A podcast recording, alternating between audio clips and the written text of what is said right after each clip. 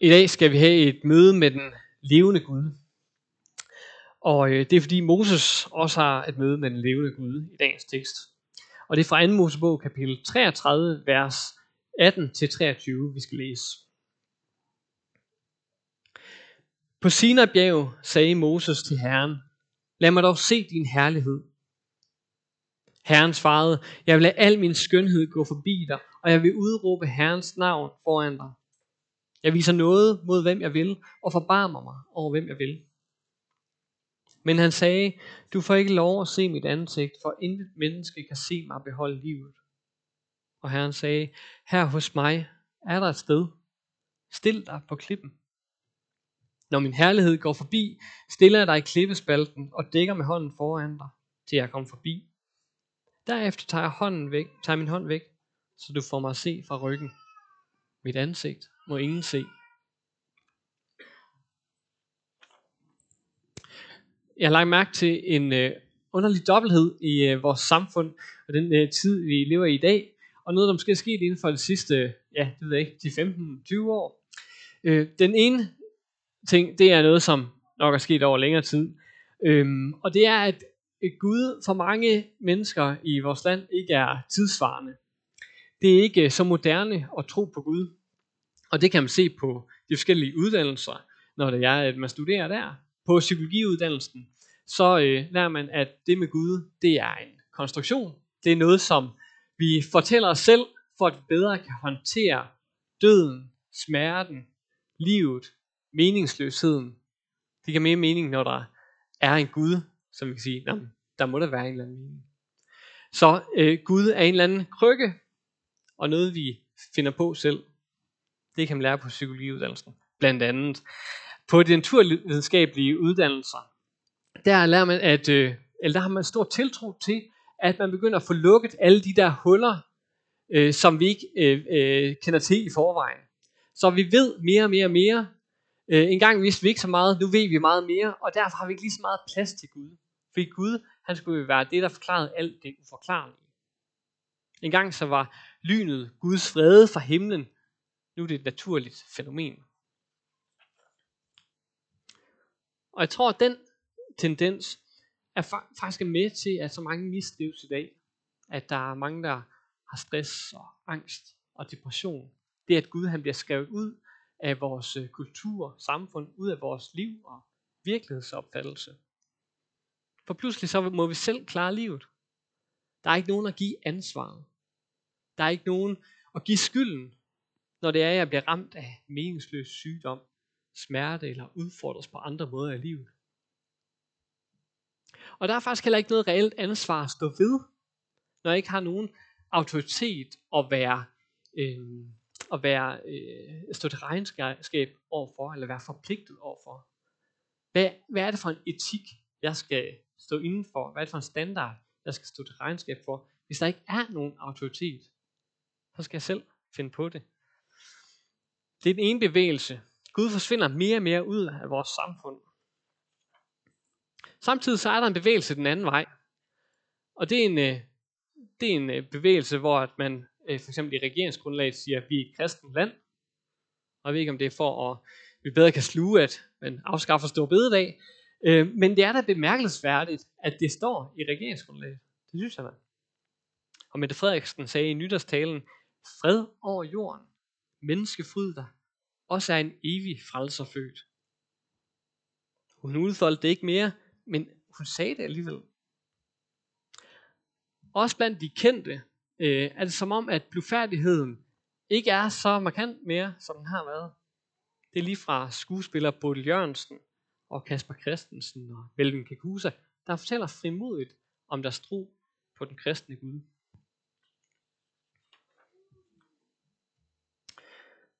Spørgsmålet er så, om den her større bevidsthed om, om troen, øh, om det kommer til at have en reel gennemslagskraft. Kommer, til, kommer vi til at blive mødt af den sande Gud i vores samfund, i vores tid i dag? Det håber vi og beder til. Mange danskere står nok, hvis man spørger dem, et sted ind i midt, midt imellem. Fra en skala fra ikke-kristen til kristen, så er der nok mange, der vil sig lidt i midten. Jeg er døbt, konfirmeret, Jeg tror på noget af det. Måske ikke på det hele, men så det er nok her et sted. Og mange af os vil nok sige, at vi, vi stiller os måske lidt mere herover i den kristne del. Sådan, vi tror på Gud, og tror på, at han har omsorg for mig, og bærer mig i livet, og jeg beder til ham. Men kan man overhovedet lave sådan en, en linje fra ikke-kristen til kristen? Kan man overhovedet placere troen, troen på Gud på sådan en skala? Jeg bemærke i, bed mærke i et udtryk, øh, jeg læste i en artikel. Øh, det var en kvinde, der sagde, jeg må sætte, sætte Gud på pause. Og det måtte hun gøre, fordi hun efter 18 års ægteskab øh, måtte gå fra sin mand, og hun havde hele tiden tænkt, at hun ikke øh, skulle skilles, men at nu blev hun nødt til at sætte Gud på pause, fordi hun skulle selv finde ud af, hvad der var rigtigt. Øhm, og jeg ved ikke, om, om øh, hvad der har været på spil i hendes og hendes mands forhold, om der virkelig har været grund til at blive skilt. Det kan godt være.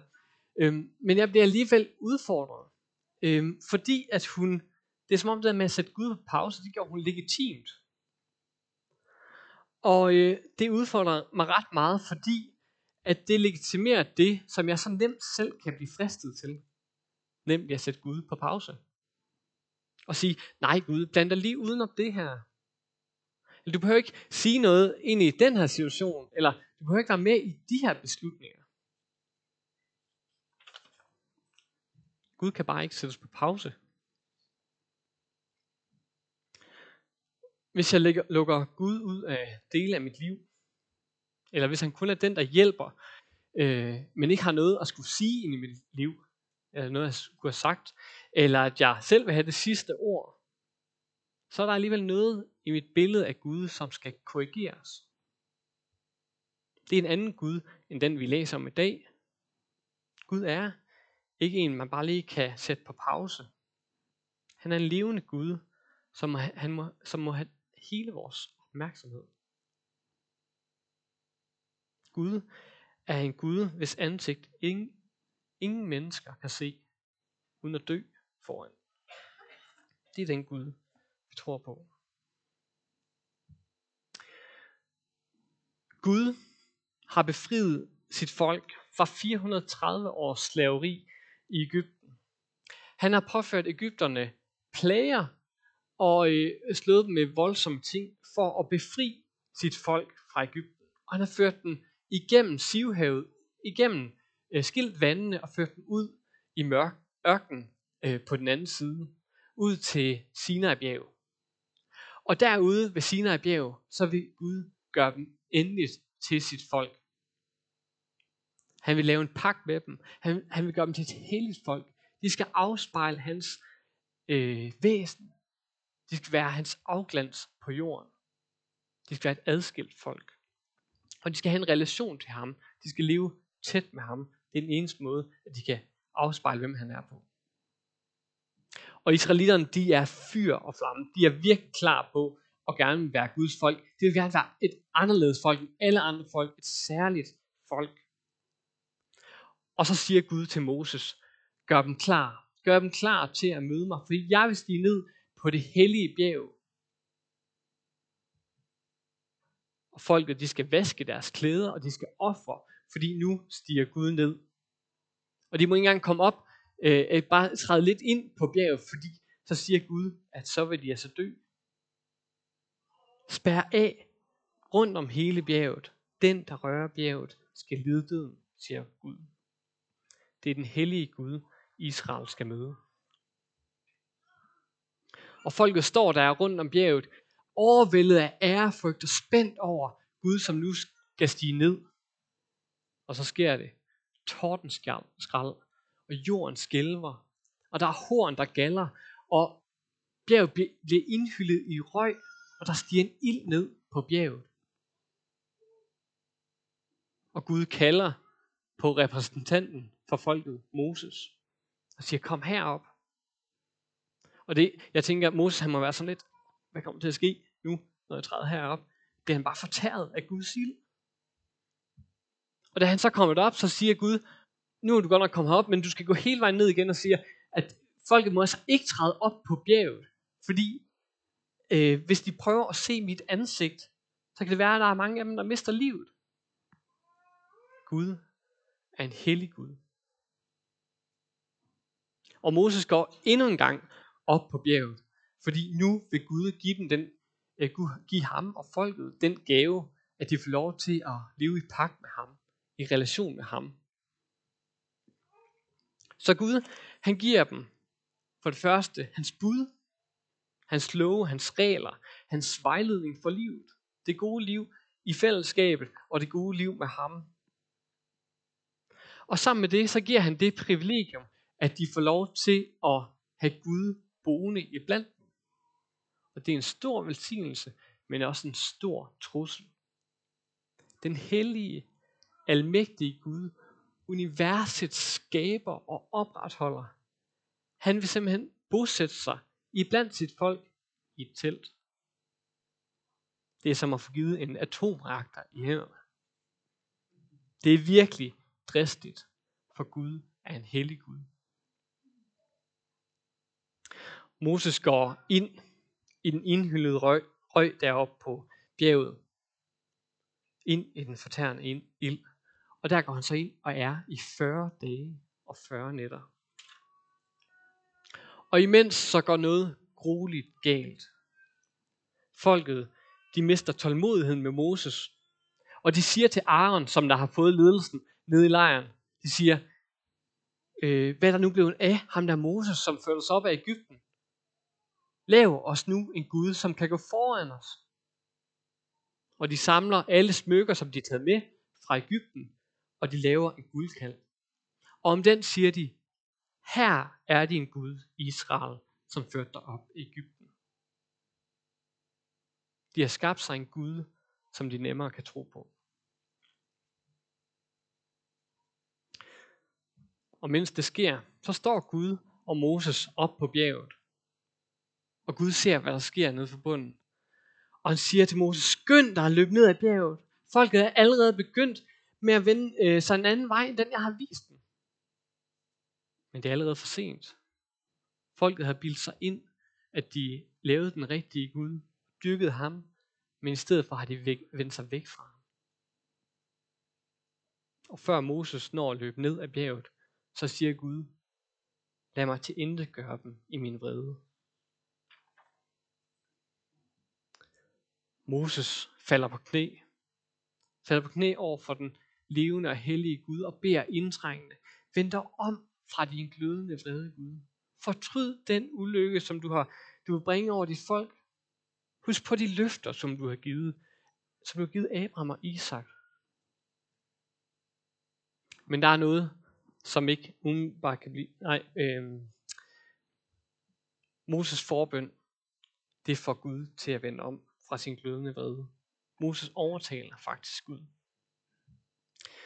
Men der er noget, som ikke kan blive som før. Gud han siger, I skal til et land, som flyder med mælk og honning. Jeg holder fast i mit løfte. I skal få det her land, som jeg har lovet jer. Men jeg kommer ikke til at drage med jer. I er simpelthen for stivnakket et folk til, at jeg kan drage med jer. Jeg kan komme til at til intet gøre jer undervejs. For Gud er en hellig Gud. Men endnu en gang, så lader Gud sig overbevise af Moses. Moses siger, hvordan kan man overhovedet vide, at jeg og dit folk har fundet noget og barmhjertighed for dine øjne, medmindre du går med os? Vi kan ikke leve som et helligt folk, hvis ikke du er her helt tæt på os. Moses, han har ingen tro på, at folket det kan komme til at klare sig, uden at Gud er hos dem. Og Gud lader sig overbevise endnu en gang og siger, jeg vil gøre det. Jeg vil gå med dig. Jeg vil tage bolig i blandt jer og lede jer. Selvom det er meget dristigt. Og nu bliver så også Moses dristig. Og det er der, vi kommer til i teksten i dag. Længslen efter at se Gud, hvem det er, han egentlig har med at gøre, den bliver så stor, at han siger til Gud, så lad mig da se din herlighed. Også det imødekommer Gud ham. Så langt han nu kan, uden at øh, Moses han simpelthen går til for en Guds ansigt. Jeg vil lade min skønhed gå forbi, siger Gud. Her hos mig er der et sted. Stil dig på klippen.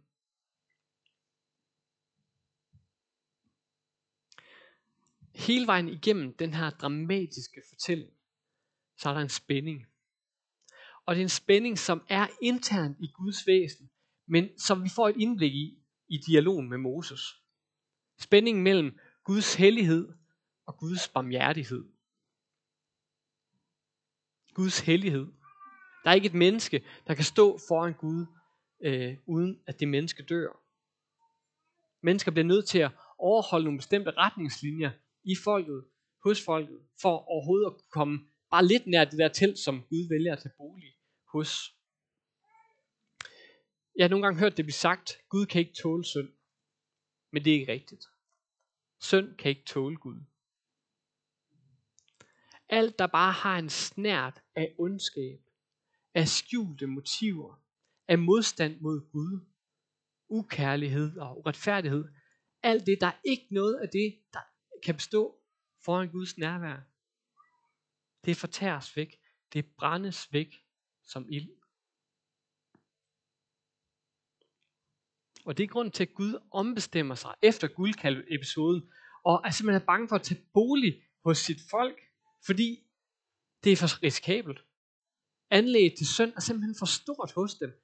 Han, han kan ikke tage bolig blandt folk, han er bange for at slå mig ihjel. Det er noget, vi godt kan glemme i dag. I lyset af Jesus. At Gud faktisk er den samme i dag, som han var den her gang, da han viste sig for Moses.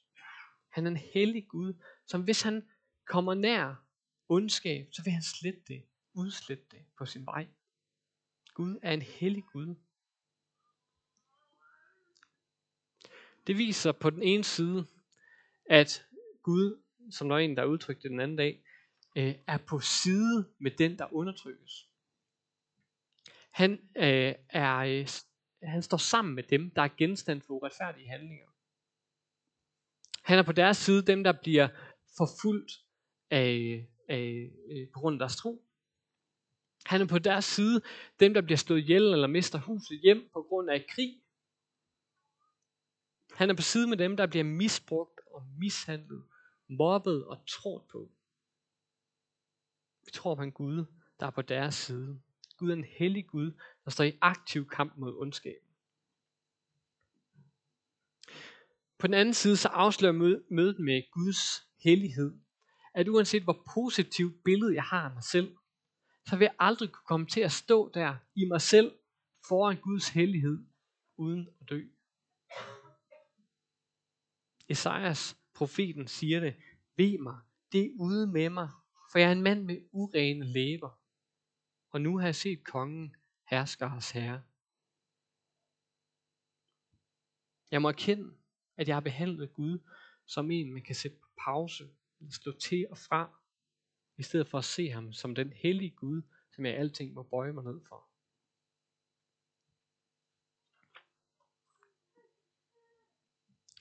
Gud er hellig. Men spændingen ligger også i, at der er barmhjertigheden, som er internt i Guds væsen. Og den spænding kommer til udtryk i beretningen her, når øh, øh, Gud siger til Moses, lad mig til intet gøre folket. Det er Guds hellighed. Og lige efter bøn falder Moses og, og øh, siger til Gud, vend om fra din glødende vrede. Husk på dine løfter. Husk, at du er en barmhjertig Gud. Og det føjer Gud Moses i, fordi det netop er i overensstemmelse med hans eget væsen. Det ligger internt i ham. Han er også barmhjertig. Det er som om Gud i den her fortælling har har udvalgt Moses til at repræsentere noget. Ikke bare repræsentere folket, men også at repræsentere noget i ham selv. Guds barmhjertighed. Det er som om han vil have Moses til at vise, at Gud også er barmhjertig. Få det frem hos Gud. Han tager ligesom spænding internt i ham selv og gør den synlig for os. Den spænding går igen i teksten, som, øh, som vi læste i dag hvor Gud han, eller hvor Moses øh, er sat af Gud til at afsløre for os, øh, at Gud både er hellig og barmhjertig. Det er som om Gud bare har ventet på, at, øh, at Moses skulle, skulle øh, være påtrængende over for ham, for at få hans barmhjertighed frem. Vis mig din herlighed, siger han. og Guds far, du skal få lov til at se min skønhed, men du får ikke lov til at se mit ansigt, for intet menneske kan se mit ansigt og beholde livet. Det er den hellige Gud. Men efterfølgende så siger Gud så ud af sin barmhjertighed, jeg viser noget mod hvem jeg vil, og barmhjertighed mod hvem jeg vil. Her hos mig er der et sted. Stil dig på klippen.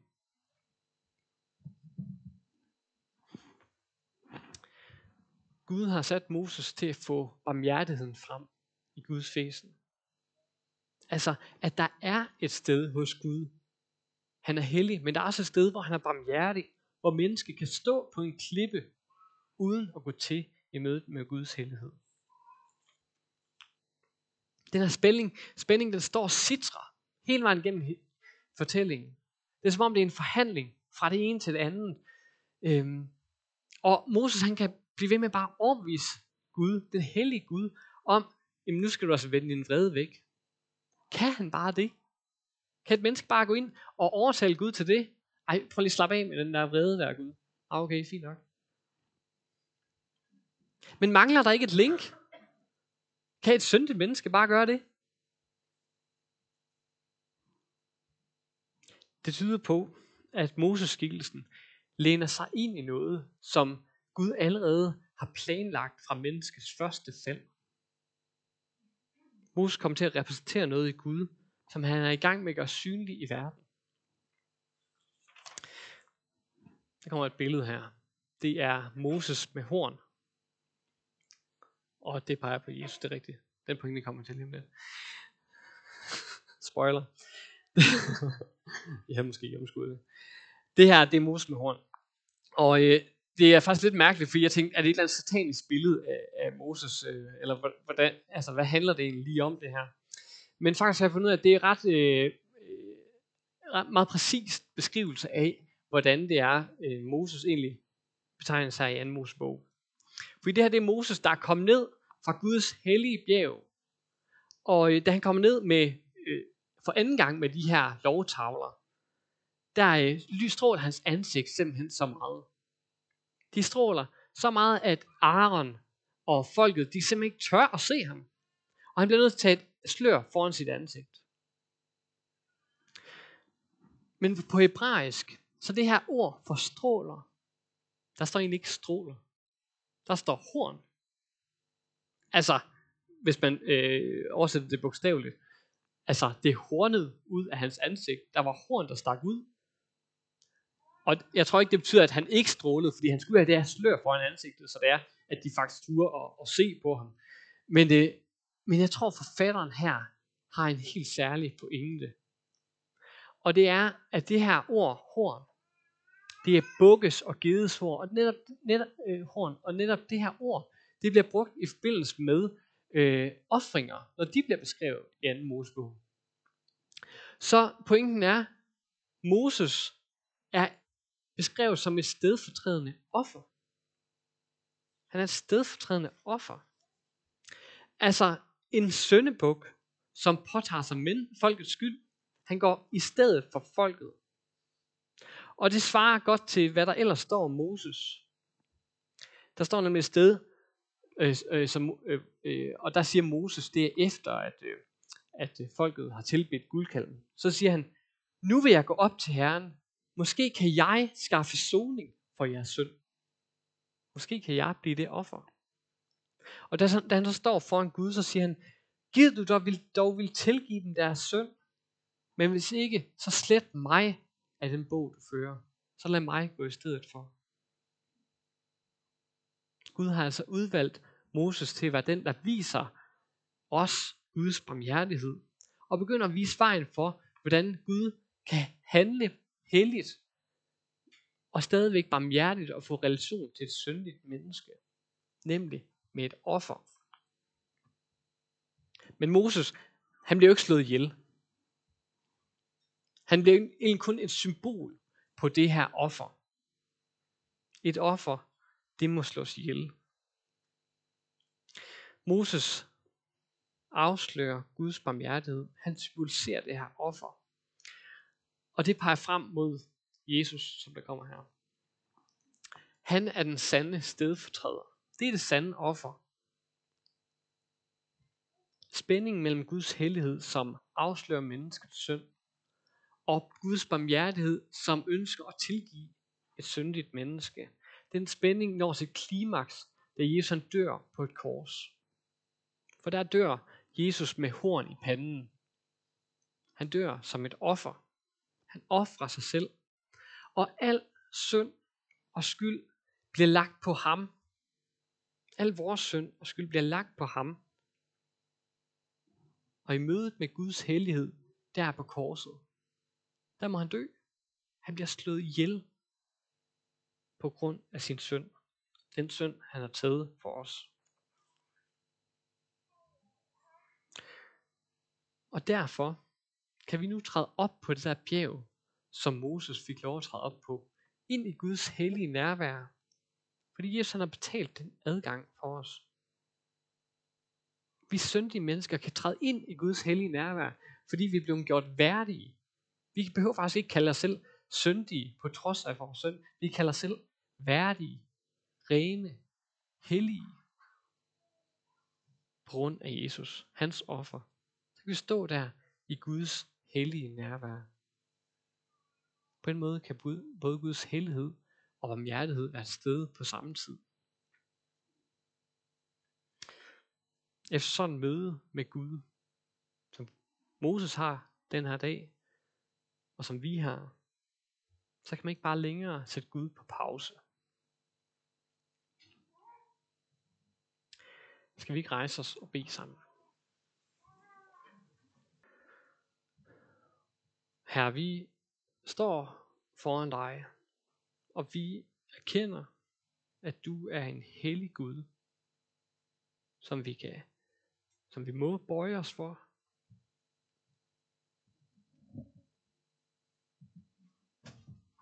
Og du afslører der, hvor vi selv kommer til kort. Tak fordi du også er barmhjertig, at du har banet en vej, så vi kan stå i dit hellige nærvær. Så vi ikke behøver at bøje hovedet, men så vi kan løfte hovedet og se mod dig.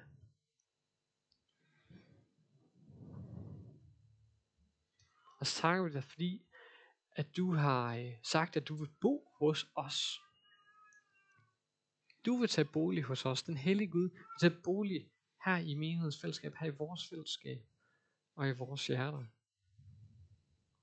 Tak for den ære. Vi ophøjer og priser dit hellige navn. Amen.